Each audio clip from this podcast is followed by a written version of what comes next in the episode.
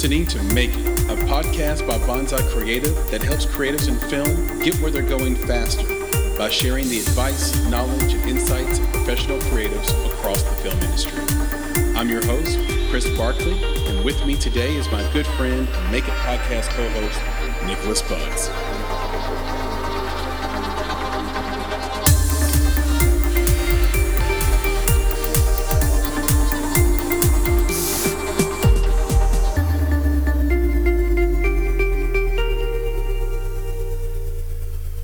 Hello, hello. Chris here with another episode of the Make It podcast.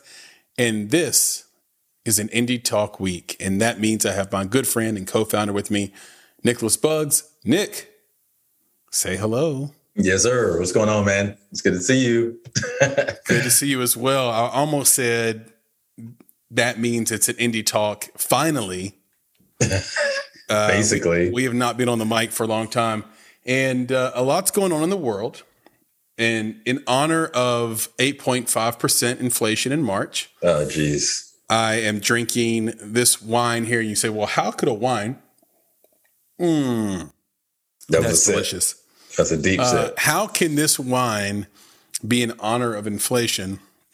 And you see here, I'm drinking the Wabi Sabi mm. right here. Uh, very tasty out of Austria. Nice.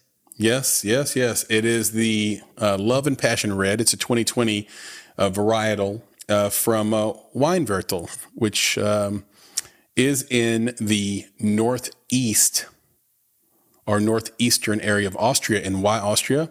Because it was the Austrian economists who told us that we would be in this inflationary situation. Oh, oh, so many centuries ago.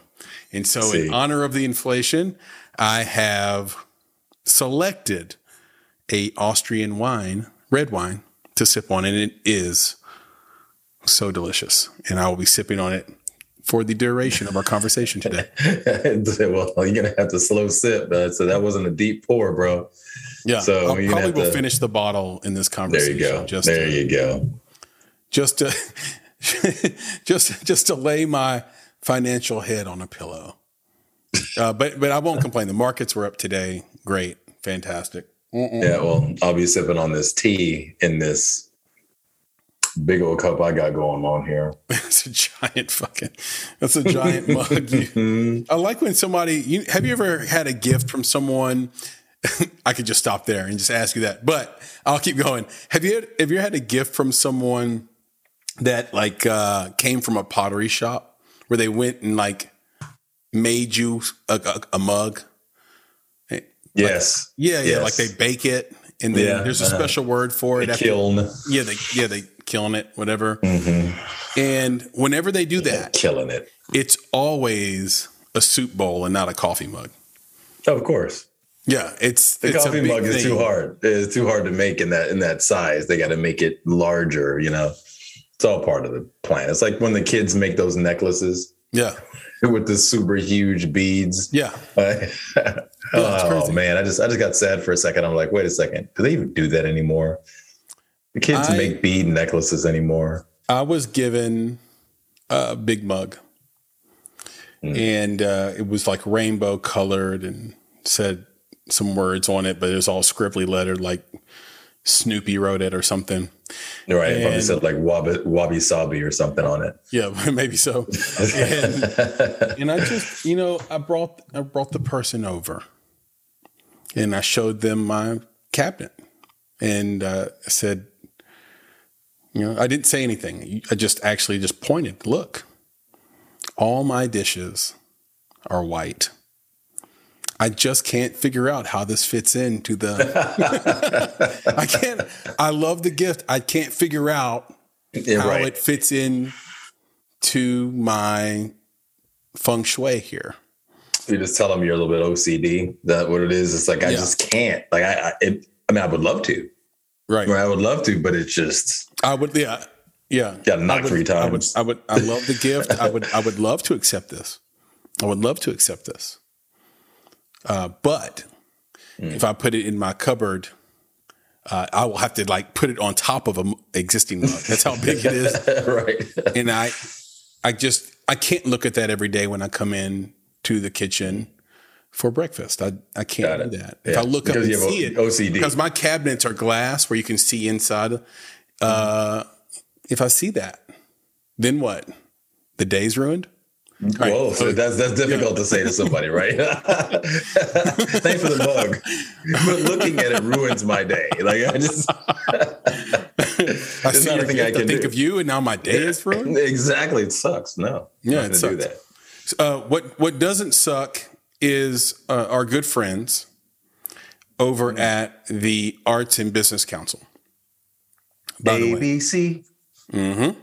And they brought us in along with the wonderful uh, Courtney Sabatini and the incredibly uh, gifted and intelligent Nick Barnes. And they had us on a workshop. And we got to do something we love to do, which is to answer questions from independent creatives. And you know, Nick is there as an as an agent and and he works for UTA and Courtney's there as as a as a lawyer, entertainment lawyer, both very very valuable. But one of the things that we bring to the table is that we're a boots on the ground, independent creative, branding and marketing firm, executive producers and independent film producers and independent film, right? And then we also have the benefit of of, of talking to just um, so many creatives across the world about right. their journey in independent film and get to learn from them. It's, it's such a it's such a blessing. So we did that, and, and the interesting thing about a panel is is that when you have the moderator plus the guest plus four people on a on a in a workshop, um, an hour and a half seems like a long time. It's really not. I mean, I think we might have answered maybe as a group, we might have answered four to seven guest questions. There was like 60, 70 people on the call. And, and, and, uh, cause it was a, it was virtual, virtual panel. I thought what we would do today is, um, answer some of the questions from the workshop that we just didn't get to address, but we saw in the chat. We knew were like really interesting, great questions that people would get a lot out of. And because most of the attendees were independent filmmakers, I thought, well, what the heck, Nick? Let's get on here and let's answer some of these questions. Are you are you cool with that? I'm game. You know I am. All right, good. Let's let's hop into this thing. So and let's do this.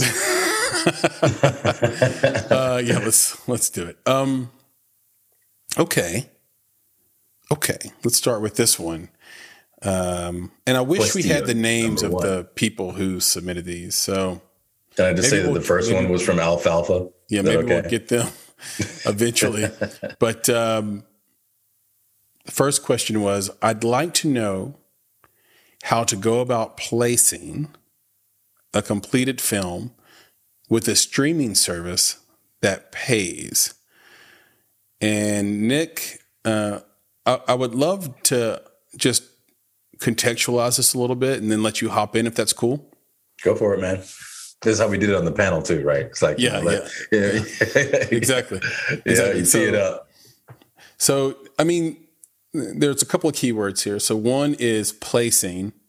The word placing is an interesting choice of words, um, and then streaming service that pays mm. uh, is a is an interesting qualifier yeah, as well. So, yep.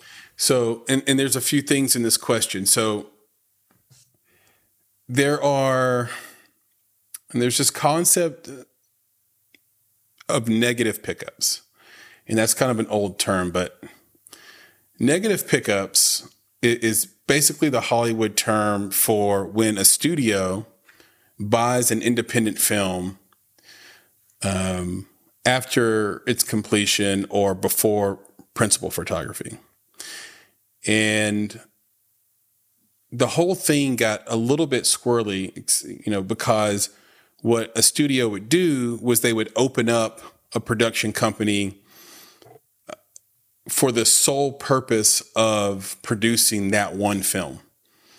And they would funnel sort of through the back door, they would funnel the money to to sort of bankroll this company that was going to make this film. And the reason they did that is so that you could get away with not paying union rates, basically. So it's a way to make your film less expensive, get content for your distribution stream, and not pay absorbent uh, union fees or, or, market union fees for for crew and cast, etc. Now, SAG's a little bit more uh, flexible when it comes to like the budget level and working union, non-union, but for like the crew and IATSE, because these studios are signatories, they're really not allowed to like go outside the union, right, Nick? So that's kind of a way to to trick the system or game the system. And uh, two newsletters ago, I wrote a commentary about this in our in our biweekly newsletter, Industry Insights, which everyone should subscribe to. It's really awesome. Uh, but I wrote a commentary about this that you know the squeeze that's happening to independent filmmakers is caused by ourselves, and then our desire, obviously, to survive, which is fine and real. Like we should want to get paid what we're worth. We should want a safe set, which is what IATSE would provide, for example, or what um, uh, a, a, guild would provide for in, in, the most case. Now the Alec Baldwin thing with Rust is a is a you know an outlier, but in general, you know when you're on an indie film, you don't have any of those protections, right?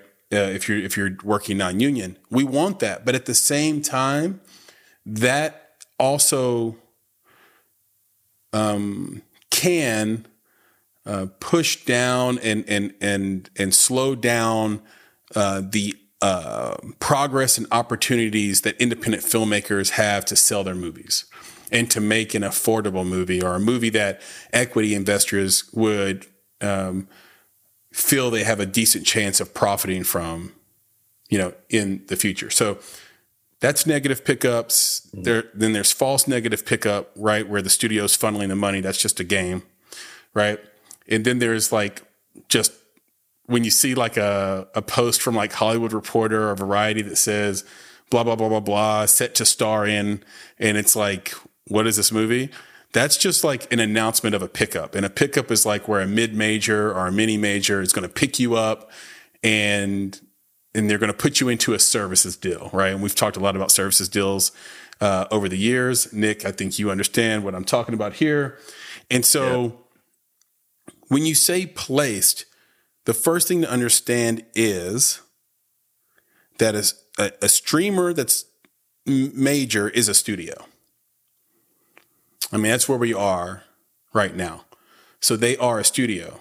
So if you want to be placed at a major studio, it's good to have sort of that commitment in place in pre-production.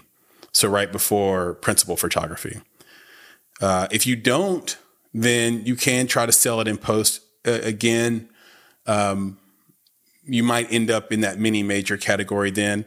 And then we look at paid. Well, you know, the the big studio streamer. Let's just use Netflix because we always use Netflix the way that everyone uses McDonald's when they're talking about fast food conglomerates. right. So Netflix will pay you what it costs to make the film plus a little um, to to to put in your pocket, right? Pay back your investors, make some money, make the next film. That's really awesome. I mean, I think that's great because it keeps you in the business, right? But make no mistake, that's like a placement at a studio. You don't get any rights after that. You don't get any. Uh, there's no residual payments. There's no, you know, they they own it, lock, stock, and barrel. That's what it is.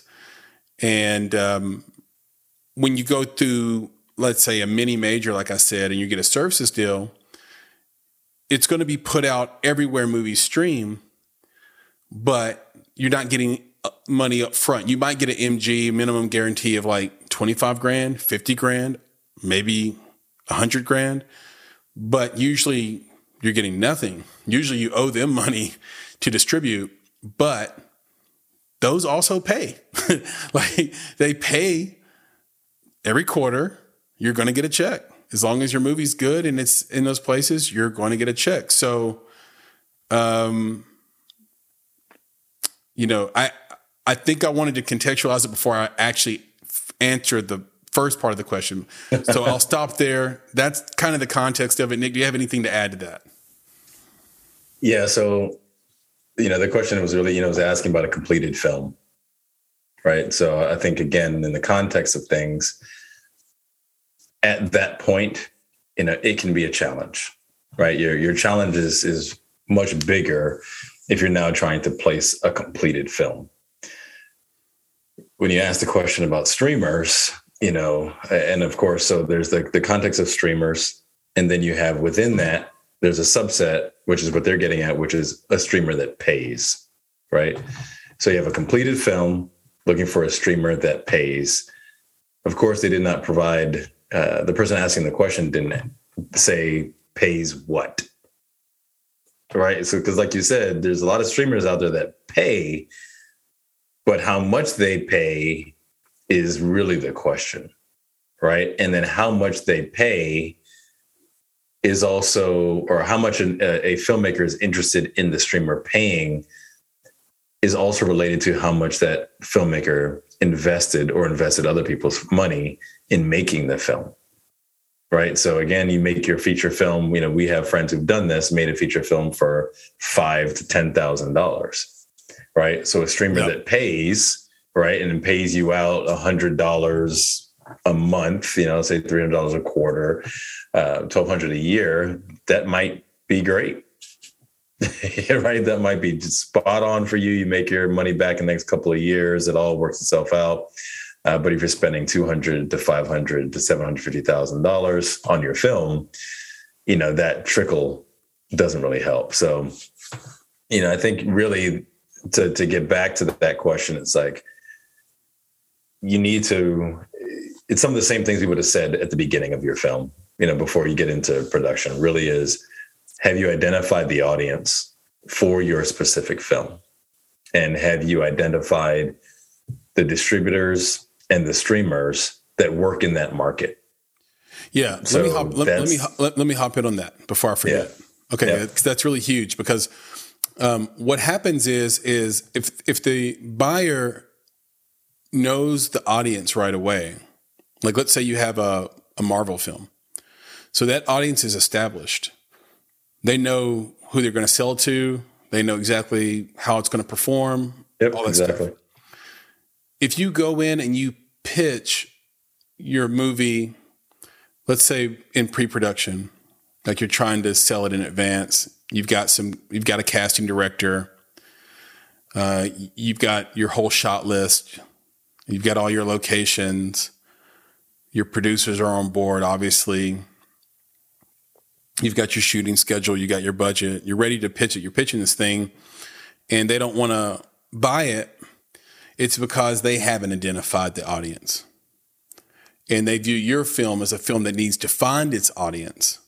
And that's that that's movie code for let's put this thing out there into the world um, in the least expensive, most efficient way, meaning a services deal through some BitMax aggregator, and see if it finds an audience.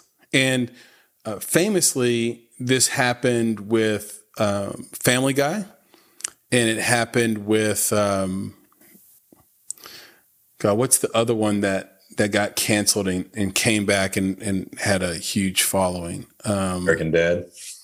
No, no, Breaking Bad was been, was great off. No, um, American Dad. Oh, American. Dad. I don't know if it was American Dad, but it was Family Guy and one other. But but those were shows that got canceled, got picked up by another broadcast channel, found an audience, and then were repurchased by the original buyer so a lot of times it's not an issue of it's not it's not like this thing where it's like I found my audience. It's also about in the pitch, did you convince the buyer that you found your audience? Yeah, I think that's again that's it. It's the research that has to be done really I guess at any level because again some filmmakers are trying to sell per the question a completed film, right? But that's it. So it's finding the appropriate distributor or streaming service, right? And I say or because in a lot of cases, the streamers deal, you know, B2B, right? It's business to business. So they'll work with distributors, not necessarily independent or individual filmmakers. Some do, right? You can post your stuff to a streaming service. Uh, the other part that, you know, like we talked about before, that pays, that's the most challenging part of it because I think all of them pay. That's yeah, yeah. Right. That's in their terms and conditions, right? There's T and C, yep. T's and C's. It's they will pay, but it depends on how they pay. So do they pay per view?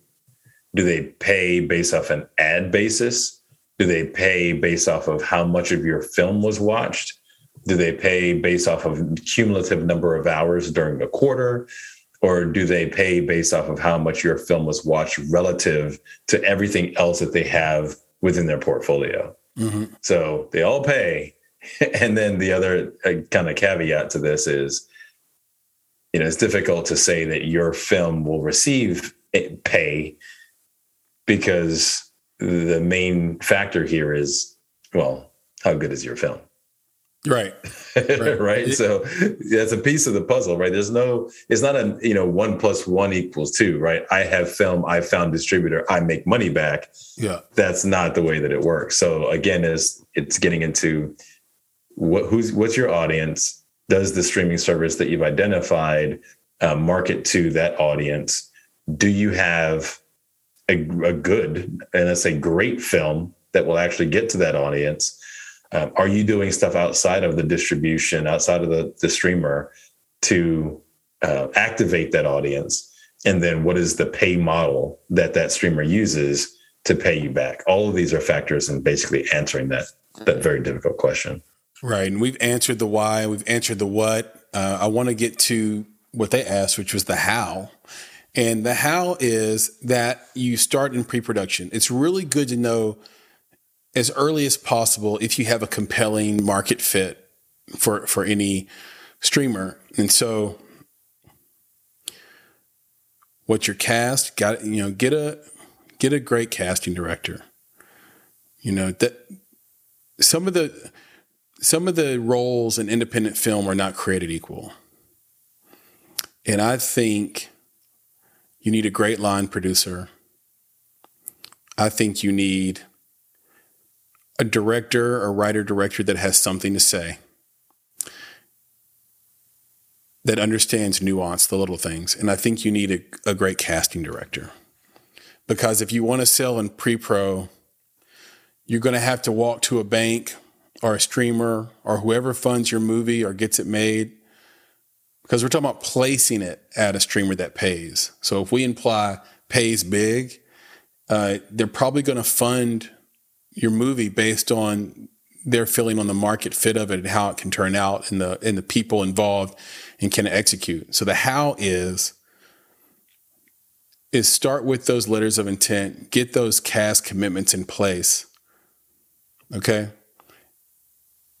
Get executors in place and have a hell of a pitch ready to go.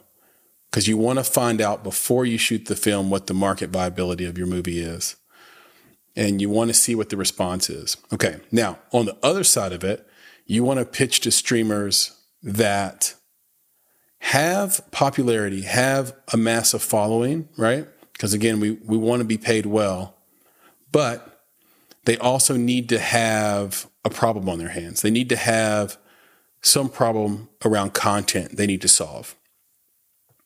You know, maybe they're the type of um, streamer that has overinvested in licensing and doesn't have um, enough original stuff. Well, how would that affect you? Well, it would affect you poorly. I would you would avoid them. Well, how about you have a streamer that has the opposite problem, where they've invested so much in their own stuff and they haven't licensed very much. And let's say your money's already in place. Well, that's going to help you a lot because they don't want to spend any more money. You're going to cover the bill. You're going to make the movie. Your movie looks marketable. You have the attachments in place. You have the executors in place, and your pitch was kick ass. So yeah, we'll pick you up. We'll pick it up, put it on our put it on our streaming network. So that's the how. And I think Nick, you you did a good job of covering the what and the why. So anyway, long winded answer to that question, but there was a lot to it. Let's yeah, go was. to difficult question to answer. Yeah, yeah. Let's um, it's almost like uh, someone walking up to you and saying, "Hey, man, how do I get rich?" Right. um, okay.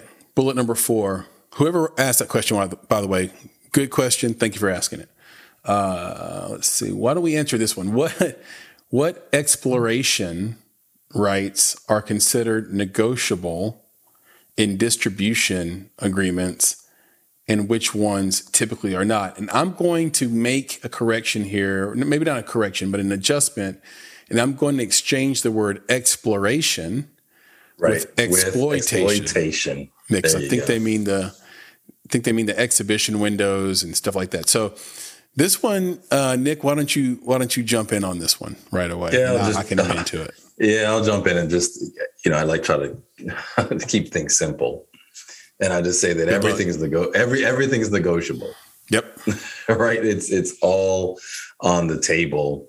Uh, I think that you know because it asks the question which ones are negotiable typically and which ones are not. Uh, everything is negotiable. I would say period. The end. Uh, will you win a negotiation? It really depends on what your leverage is, right? So if the distributor has all the leverage, as in, well, you know, you have no other options, right? This is the one distributor that was willing uh, to take your film and you let's say you've let them know that right then they know that they have the leverage this we're, we're it for you you know so mm-hmm. you either take our terms or you can kick rocks right? And and good luck. Uh, but if there's some level of uh, there's a perception that there's competition, then I think the negotiation table becomes much more wide open. I think that some of the terms that people might think are non-negotiable, so that typically that are not, uh, could be actually in you know how long they get to license your film. Mm-hmm. You know, they'll put that in there, and they might say, "Yeah, that's non-negotiable." You know, 15 years, seven years, 10 years, whatever it is. Um, and that might have been the case or might have been okay five years ago, maybe 10 years ago. But the environment has changed. The zeitgeist has changed, right? There's even films that are moving from, you know, a Netflix to a Paramount Plus, right? Or vice versa. There's a lot of shifting and changing of hands going on here. And I think that as an independent filmmaker, you need to be able to have that flexibility as well. Uh, another item that I think that may not be off the table, but is something that filmmakers might not consider is, you know, what are the rights to a potential sequel, right? Or what are the rights to ancillary products that are associated with the film? I think all of those things from an exploitation perspective, all those things are on the table for discussion. Um, and if you don't discuss them, then the distributor will take the rights, right? Even if they have no intention of doing something with them, they have the rights and therefore they'll they have power, right? So if, like you mentioned, Chris, if that film were to find its audience, right, either organically by you know people you know seeing the film and talking about the film, or through the actual the independent filmmakers' work, right, through their own level of effort, if it gets traction, then the distributor can just say, okay, well, we'll we'll take the rights to your T-shirts, right? We'll take the rights to your uh, graphic novel. We'll take the rights to all of these things. And I think if the independent filmmaker is doing all the work, which is usually the case, then you know you shouldn't let those rights go. Those should be yours. So I would say, I think typical. If I would have again answer the question directly, I think typically filmmakers believe that they do not have power. And I think that is what we're trying to kind of deal with or contend with and just say, hey, no, that's not the case. Take your power back.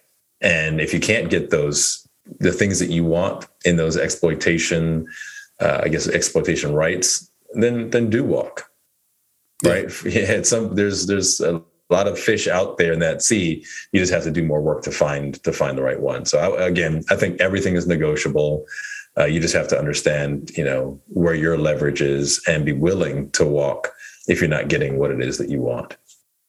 Yeah, completely agree with that. And when you're walking into a negotiation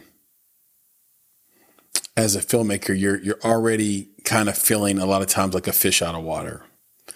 you're you're a little yeah. bit potentially, you know, in you know over your head. And so what I recommend is to get with the team. So sit down with your producers, director, writer, anybody that's involved sort of in the in the gross uh you know, the gross profit share stage, right?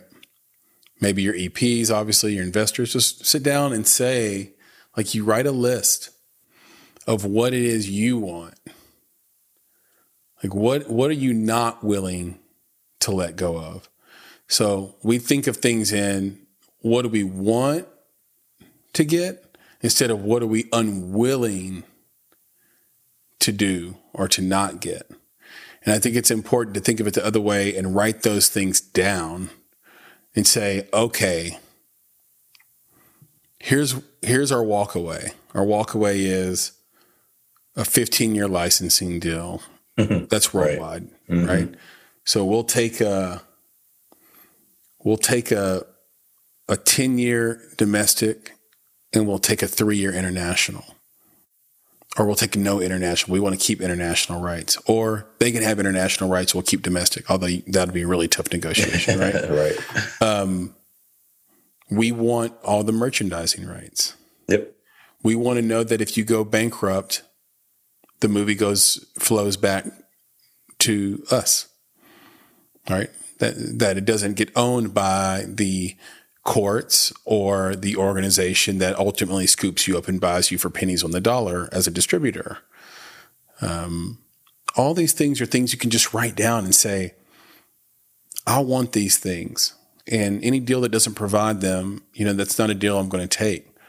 Um, there are typical terms in a contract. It is a 10 to 15 year licensing licensing deal with a mini major usually, or with an independent distributor. Um, with streaming companies, uh, they just want to buy your film outright. Uh, usually, there are licensing deals they make though. Those deals depend on how good your movie is and how well it performs. Uh, as far as I know, a streamer like a Netflix has all the rights to just end the licensing deal um, at the end of a term yeah. and just simply not renew. Yep. And those those terms vary based on how strong they feel like the movie is. You know, so but again, that's just you accepting that outcome, right? Like that's just you saying, okay, I'll accept that. That's what I'll do. Um, there's a great book by Chris Voss, and I, I, I'll have Elise find the name of it. But I read it when it came out about two years ago, and I've read tons of negotiating books and sales books and things like that. And I really find that book to be a great starter book for anyone that's trying to negotiate or learn how to negotiate that where negotiation is sort of outside of their purview. And it's it's a smart idea. Like get that skill and then use it in your world. Um, you'll you'll learn a lot about how deals go down just from reading the the Michael Ovitz book. I mean, the right. first thing you'll learn is don't fuck with Michael Ovitz. the second thing you'll learn yeah. is this is like the nature of deals. And, you know, typically in situations, the person with the purse string has the leverage to start out, but it doesn't have to stay that way. And we know that from watching sports. We know that an athlete that has the promise of turning a franchise around will get a big payday. They just will. Um, you know, you you usually like like even in the if you have an escort, like the oldest profession in the world, that person with the money doesn't tell them the terms. Right. Right. Because the leverage is on the other foot, so to speak, because of one thing, one thing. People that have the money want to hide this from you. And and there are certain businesses where it's very difficult to hide it. And that one thing is, do does the other side of this negotiation know what I want? Right? As an athlete, if I'm Patrick Mahomes, I know that the Kansas City Chiefs want to win a Super Bowl. Right. It's very clear. It's very transparent.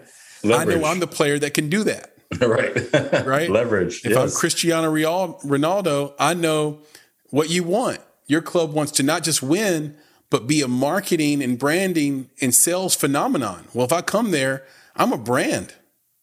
Like I'm not just going to help you win, like you're going to sell more than you've ever sold before. Right. Right?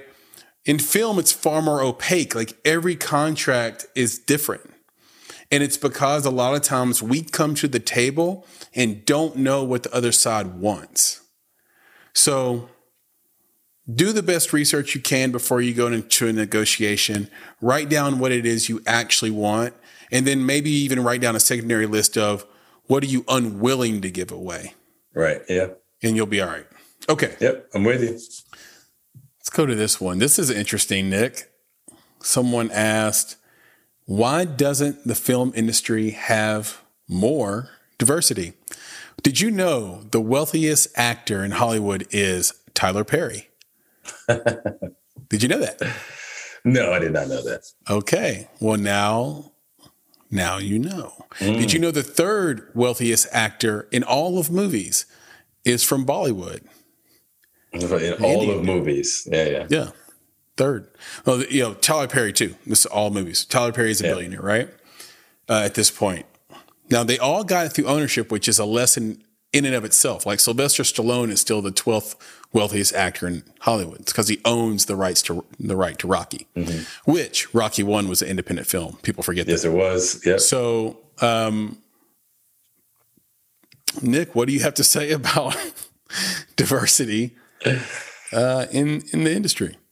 Yeah, it's interesting. Um, so, you know, again, the question is, why doesn't it have more diversity?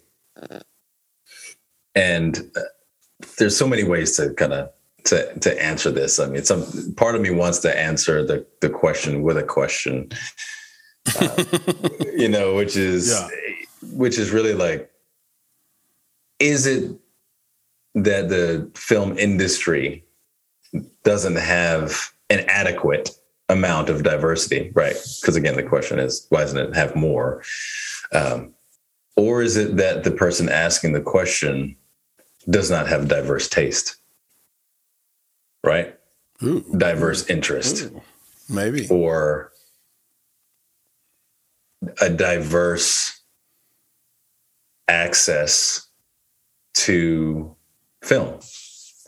Because I would say that the film industry is one of the most diverse by its nature right we're, we're talking about independent filmmakers you know this is what we do this is what we talk about this is you know to whom we speak on a regular basis. We've talked to you know filmmakers across the gender spectrum across the color spectrum across the ethnicity spectrum. And and we've done this over the course of you know hundreds of interviews with with folks. So we know how diverse it is. We've been to film festivals right? If you physically at a film festival at any point in time, you can't help yourself but to see and to witness diversity. Yep. Right. It is it it pours throughout the entire thing. So the question is, is that, you know, where is this lack of diversity being perceived? So you could, of course, infer that we're talking about Hollywood. So when I think about Hollywood, you know, and you, you could again, you could go to the award shows and you can see that, you know, let's say it's it's primarily white, right? Let's say the majority is white, right? Mm-hmm. And that's where the diversity is lacking, is that we're not seeing, you know, more folks of color or whatever the case is. You know, I turn again to the person asking the question and I ask, well, how diverse is your family? Right. right. This isn't uh, necessarily the the lack of diversity in one's family isn't necessarily because they're purposefully excluding. Right. But I take it back. So again, if you're talking about Hollywood, you know, where was Hollywood born? Right. Who were Hollywood's parents? And when Hollywood's parents decided to birth Hollywood, who did they want to come around and help take care of their baby? Well, people that they knew people that look like them, people in their community, people they could trust. And then over time, it just continued that way, mm-hmm. right? Not necessarily because they were seeking to exclude, but they were actually looking to include the people in their community. And then some people, it worked out, Other people it didn't, right? But for those people who worked out, okay, well, who are their friends? Let us bring them in. So it kind of grew in what appears to be a homogeneous fashion, but it, I believe that it did so naturally. And of course, naturally through the zeitgeist of, of time, right? There were times when, you know, hey, I let's say I'm a an affluent Caucasian gentleman who's part of the birth of Hollywood. And I've got this African American friend who I trust that I really want to be a part of this. But I'm in a zeitgeist where if I put him on, that, could ruin me. Yeah. Right. So even though I might want to, it's not the best thing for me to do. So I look at it again, if you're looking at Hollywood, now look at how it's again the birth of Hollywood and how it's expanded over time. I think it's just a matter of people who know each other, who trust each other, who are within the same community, who continue to expand and grow within that area, and then continue to continue to do the same thing. We're seeing it change. The zeitgeist itself is changing and has been changing for some time. So I think in Hollywood we are seeing more diversity. Uh, again, that's just Hollywood. You know, you just mentioned uh, Tyler Perry. You know, Tyler Perry.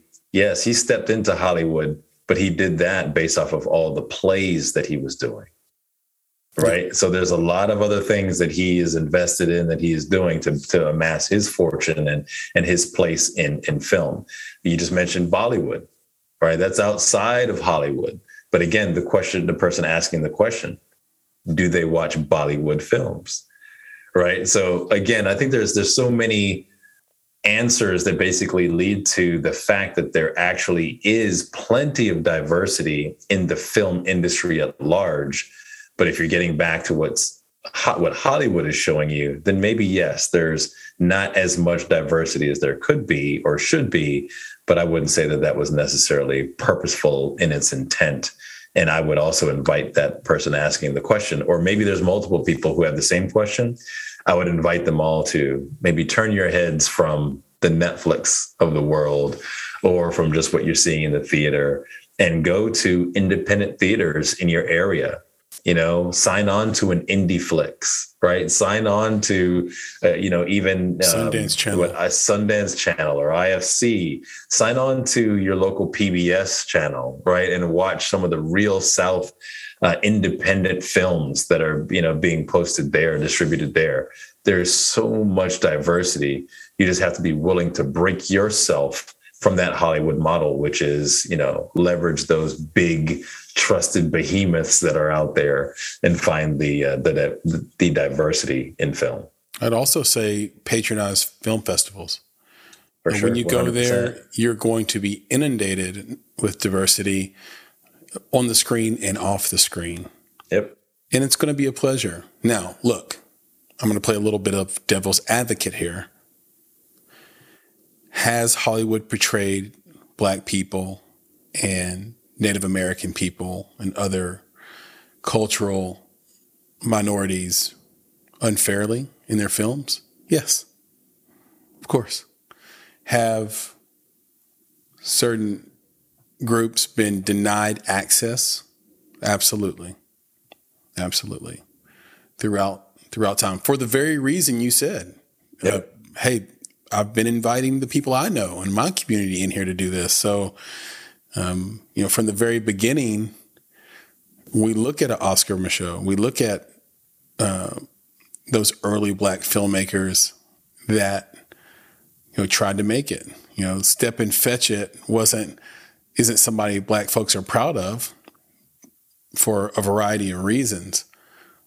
But at the zeitgeist at the time, within the zeitgeist at the time, I'm not sure what you expected him him to be right. if that yep. act is what you know created survival. Uh, not a uh, not a great guy in relationships either is is is my, is my understanding. Um, but as we go along, like you said, generation after generation, the zeitgeist changes.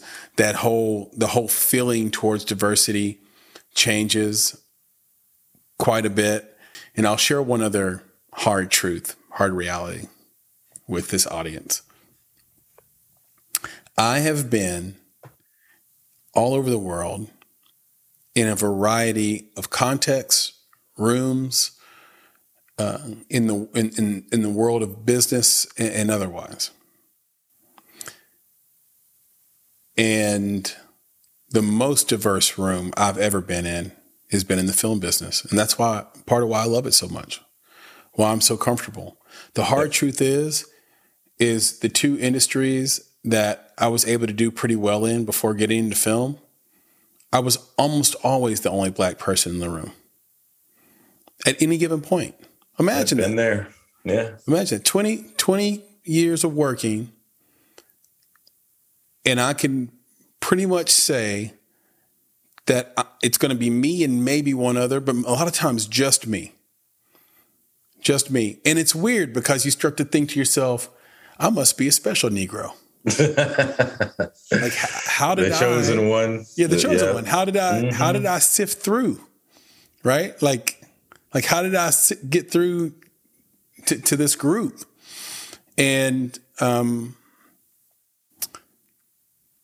it, it's it's a t- it's a it's it's it's a silly thought. It's a silly thought, but it just enters your mind sometimes as you look around. Mm-hmm. It has to. As you look around, and one of my best friends growing up was a guy named Ross. He's white, and I used to take him to clubs that had all black people in it. And the first thing he'd say is he'd whisper in my ear, "Hey, Chris." I'm the only white guy in here. I'm like, welcome to my life, bro. right. welcome to my life. But it's normal for him yeah. And now I put him in a place where if the world turned upside down, he would have to learn to be okay with that. It wouldn't be the end of the world. It, it's been it's been a great experience for me, Nick. I've had a wonderful life. It's mm-hmm. I have no complaints. Okay. Do I do I wish more minorities were in those rooms with me? Of course I do. Of course. Were those rooms racist rooms or terrible rooms or, you know, places where I was made to feel uncomfortable? No. Right. 99% of the time, no. I was made to yep. feel warm and, and invited and, and uh, part of the group, belonging, being an integral part, being able to lead in many times, many cases. Um, but film in the arts by far is the most diverse workspace I've ever been in in my entire life. Yep. Outside of being on agree. a football team. Right. There you go. But yeah, 100% agree, man. And I think that's the key. That's the answer in this question, you know, and I, I really feel like anyone who really feels this way, you know, isn't isn't turning their heads to the left and to the right. Yeah. Right. Just, just stop, stop focusing on what it is that necessarily Hollywood is giving you and understand that there's so much out there. Just turn your head to the left and the right, and you'll find it. You know, one thing I've discovered about these uh, questions and how we answer them is that we go for it in a full way. We are not very succinct. we are not succinct. We are not giving short answers. So what we're going to have to do is we're going to close this thing down. Okay. And then we have so many more questions. We're going to find another indie talk somewhere in the near future. Maybe we double up on indie talks and not wait three to four weeks between indie, indie talks oh, to do yeah, it. I can't do that, man. And yeah. we answer some of these other questions. I mean, I am looking at a list of questions here that is, you know, seemingly endless. So, mm. Okay, we answered three one three of yeah, them. we're good. That's Next good. time we'll try to answer five. We'll no, do, no, a little bit no. more succinct. maybe maybe luck. we'll answer three. It depends on how Great. passionate we, we yes. are. We're passionate about we everything. Passionate, yeah, we get passionate Getting? about these these questions, and we're unable to answer them quickly. That's all right. I'm saying. We're yeah, not man. I mean, well, no, we don't need to be good we're at good it. At it. We're, we're good. We're, we're bad at being good no, we're good at being. no, we're good at being bad. Right? Yeah, I'm try- how do you get? Yeah, no, no, yeah, I get what you're saying. I'm picking up what you're throwing down. But yeah, I think we just, but we want to give our perspective, and some of the questions that we get are not as cut and dry as a short, succinct. Here it is. It's A, B, or C. Oh, it's obviously C. No, it takes some um, expounding upon. Yeah. To get to where we need to go. So yeah, and and and it's a kind of a taste of what you'll get from us if you go to bonsai.film and go to the uh, partners page or or go to the part of the page where we show our services, think uh, producer yeah, services, workshops and panels. You know, we yeah. we love to engage yeah. with filmmakers. This is what we do. You know, as, you, I mean, from the podcast itself, this is what we do through the podcast, and we get out there in the community, whether it's at these workshops, panels, seminars, film mm-hmm. festivals. We want to engage because there's a lot of questions out there. People do have questions. Sometimes we have answers. Sometimes we have ways to lead people to the answers but you know bottom line is it's all about engaging the community and getting the questions out there and just having a conversation about things so we're, yeah. we're game to do it so let us know yeah come to the website check us out ping us for the workshop seminars panels schedule schedule some time with us if you have these questions and we can go even deeper and get you know i don't know if we get realer but but we can go into some nuanced things and some granular things that would typically be sort of inappropriate for a podcast that entertains.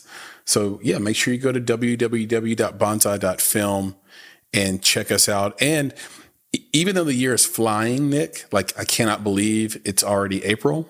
Yep. Even though it's flying, 2022 still has so many cool things uh, around the corner for for bonsai and for this podcast and so for those listening for those hanging with us and enjoy what we do and support what we what we do we have so many more cool things in store from a content perspective and also from a products perspective in terms of how we work with you in the marketplace so keep your ear to, ear to the ground uh, for that stuff and we'll, we'll make you aware of it when we're ready to go just know that behind the scenes behind the curtains me and Nick are chipping away at Gibraltar. So uh, we, are working as, as, as, as, hard as we can. Um, if you do want to send us more questions, right? We're, we're, cool with that. You can do that at contact at bonsai.film and we answer 100% of those. So yep, for sure. Send us a message at contact at bonsai.film and we will answer all those questions. You can also reach out to us uh, at underscore bonsai creative. That's on Instagram and on Twitter. And we answer 100% of those DMs as well. A lot of people reach out to us uh, there, and we are totally cool with it. If you want to reach out to Nick specifically, you can find him at Nick and reach out to him at Nick at bonsai.film. That's his email address. He's a crazy man. He's a crazy man. Email. his email, email. That's right. Send him, or, send him can, email. or hit us up. Yeah, or hit me up on uh, on Instagram as well. Or, or hit him up on Instagram. Yeah. And then uh, if you want to get in touch with me directly, uh, I love the Twitter. I am hmm. uh, I am a fan of the Twitter. So you can find me at Flame in Your Heart. You're spelled U R. So Flame in U R so cool. Heart. And or you can just search for Christopher Barkley at this point, and I will pop right up and you can like reach out to me. Like, yeah, me personally. yeah, you can just crazy. reach it. Candyman style, just pop yeah, right up. Yeah, I'll pop right up. just say my name three times. Yeah, right. Wait, five times. Five times. There you go. And and yeah, I would, I would love it. Hit me up there, and, and we'll get into a little Twitter conversation there. So you can DM there or just send me a message. So with that, Nick, can you leave us with the credo? Oh, of course. Of course. Should I take a, another sip of my big ass drink? Mm-hmm. Mm. And just so you know, before I go, this is some delicious tea that I'm drinking here. And I had to put that Jack in there. You, you put know, some Jack in there? Oh man, I did. I did. So when you see me pouring this in this, this big old glass, sipping out of it, there's Jack in here. So that's what that's what keeps you from choking kids and, and women in the street when, you're, when, you're, frustrated. yeah, right. It's a Jack, you know, just hanging out with Jack. Oh, and, you know uh, what? Before you give the credo, let me, before oh, I forget, true fans, for the cost of a $5 Starbucks drink, you can support this wonderful podcast. Go to bonsai uh, dot film forward slash true fans. You can contribute there. Those who do contribute, we love you. It yeah, means the world to us. Uh, anyone who says, "Hey, just go do a podcast," it's no problem. They're lying. It takes a lot right. of effort, a lot of right. lot of thought, a lot of uh, money actually. So, yep. Anyone so that wants to do that, you can support us. Um, starts at five dollars, and those who do, again, we love you to death. We have a bi-weekly newsletter. It's incredible. I mentioned it earlier. Yep, you do. So go to that website again, www.bonsai.film. Drop your email in there, and uh, you will be able to sign up for our wonderful newsletter. So I just wanted to make sure I, I almost forgot to mention those, Nick. So yep, now, you got it. now give us the cream. And now I can tell my friends, my family, my fellow filmmakers out there in the world to be better, be creative, be engaged. And thank you for listening. Nick, I appreciate you, man. Thanks for joining. Yeah, man, for sure. This was awesome, dude. We're not spending the four weeks. Like we're getting back on on this very soon. I love it. Me too, man. Be good. You've been listening to the Make It podcast. To find out more information about this week's topics, including links to relevant blog posts, projects, and indie creatives, please visit our website at www.bonsai.film. If you haven't already, you can join our podcast community on Apple Podcast or the podcast app of your choice by searching for Make It Bonsai Creative, and the show will pop right up. You now have the opportunity to support the production of this podcast.